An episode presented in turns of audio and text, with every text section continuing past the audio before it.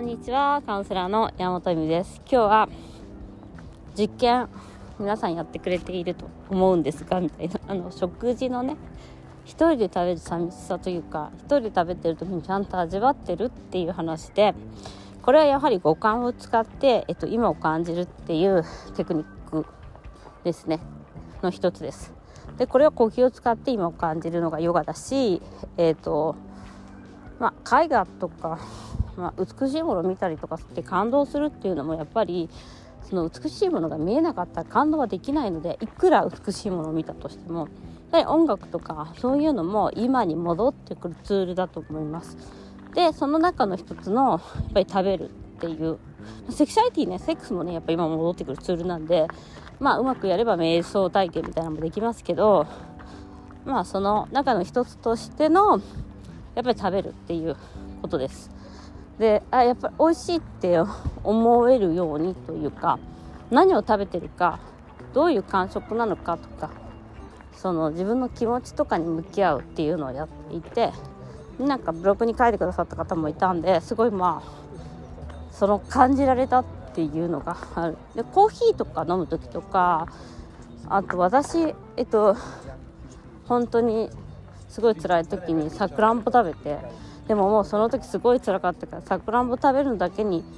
集中するって思ってやっぱ一番人生で一番美味しかったさくらんぼでしたねあれが。あそこまですごい悲しかったからそれに集中したの。すごい美味しくて。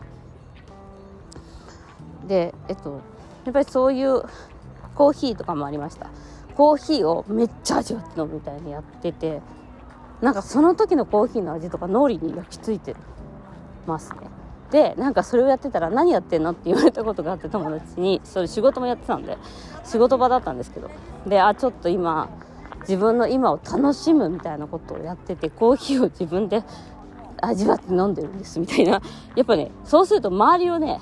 引き寄せないというか周りやっぱ一人になるんだよ。そう自分今を感じるって一人になる。だからやっぱ瞑想とか一人でやった方がいいっていう一人でやった方がいいっていうかその人に話しかけられたりとかそういうことではないよっていう話なんですね。でやってもらっててえーと、1人の方もう1人の方がいたんですけどまあなんか東京の東京だったと思うんでね東京のラーメン屋で1人で寂しいと泣きながらご飯を食べましたみたいな話だったんで。でじゃあどういうことかっていうとめっちゃいいなと思ったんです。っていうのはあのその自分に向き合うインナーカリスとか自分に向き合うってどういうことかって自分の感情に向き合うんですよ。で普段はその感情を感じないようにしてるわけだから、まあ、携帯見たりとか音楽聴いたりとか映画見たりとかしてなんか紛らわすんですその感情をね。表現したい感情とか感じたい感情。怖いからやっぱりその感情は何か分かんないし寂しいとか。でじゃあその方がもしそのラーメンを食べて泣いたっていうことはどういうことかっていうとえそれカウンセリングよりすごいんじゃないみたいな。だってさもし自分が本当に心を許せる人とご飯をラーメンを食べに行って私めっちゃ寂しいんだよねうわーとか泣けたらもうさそれはすごい心を許してるってことじゃないですか。その自分の目の前にいる人に。でそれはインナー彼氏に心を許してるっていうことじゃないですか。でなんか「ごめんね」とか言うでもさもしそこに彼氏がいたとして彼ね。その彼氏がいて一緒にラーメン食べてるんだけどやっぱさ泣きたくなることとかあるわけじゃない？その私寂しいのみたいな、まあ、そういうの重いから嫌われるんだけど大体。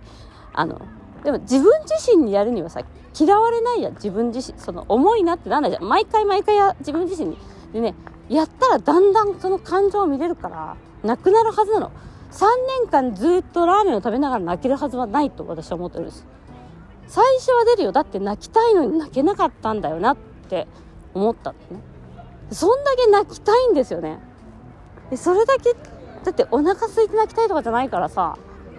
すごくない？それ？みたいな。え？みたいな。でもさもし誰か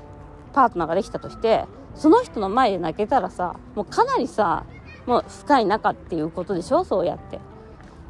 でも今その自分との関係を直すっていうか自分を見つめるために自分との関係が徐々に深くなってるってことなんだよね？その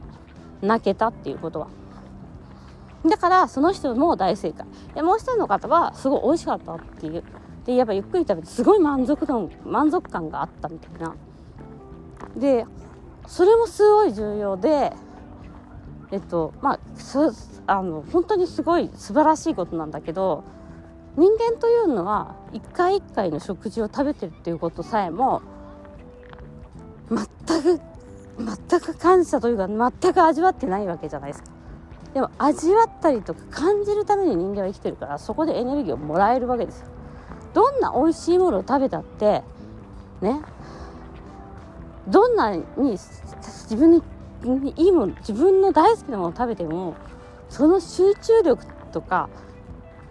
がなければ何食べたって同じいるじゃん何食べてっても同じとかさ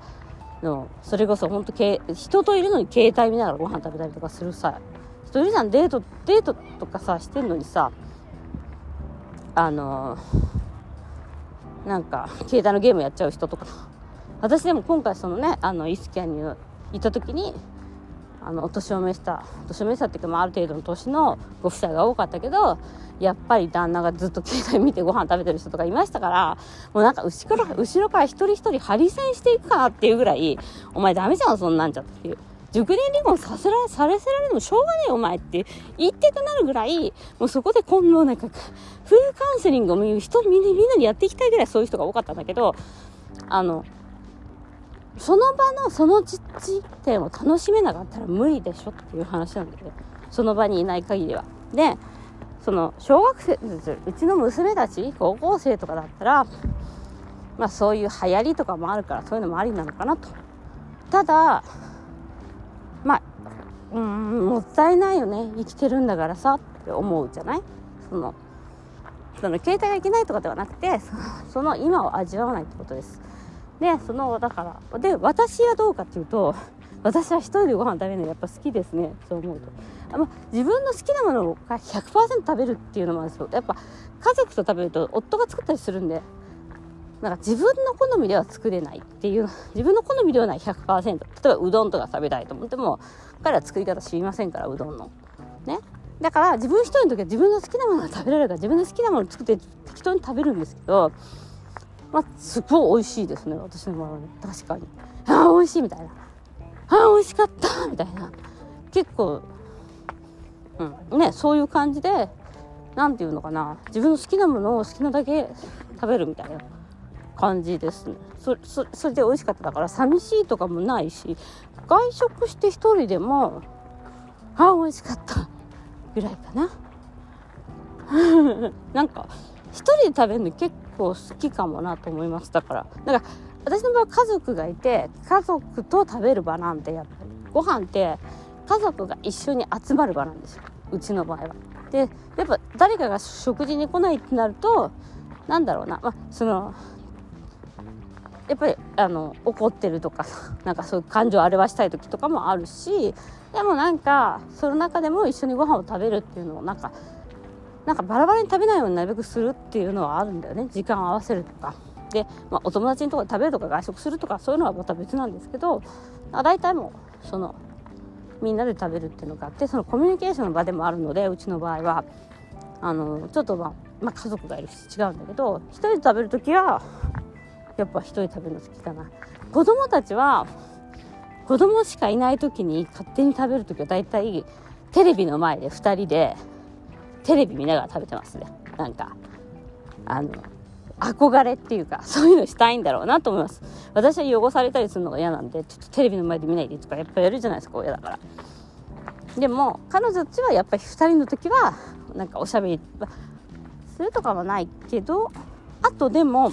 もう一つあるのがうちの家族はやっぱ面白いなと思うのはやっぱその1人で食べるっていうためその寂しさみたいのをあるのでうちの娘たちはどっちかの子がほら遅く帰ってきたりとかするじゃない。1人になっちゃうっていう。でそういう時に娘は2人いるのでやっぱり1人が横でなんか付き合ってあげるっていうなんか習慣がある気がしますね。その2人ともホットドッグをテレビの前で食べるっていうこともするしえっと、どちらかといえば、まあ、その1人で食べなきゃいけない時とかはどっちかの娘がその付き合ってあげて一緒におしゃべりをしたりとかもあるかなっていう気がします。でやっぱそれはやっぱり優しさですよねそう思うとね。うんうん。なのでえっと今日は一人でご飯を食べるという話でしたけどあのぜひねその味わうっていう。これができない限りはどんなフォアグラを食べても味わえませんよみたいな話ですね、まあ、フォアグラ嫌いな人もいっぱいいるか ということで、えー、今日はご視聴ありがとうございました。ではまた。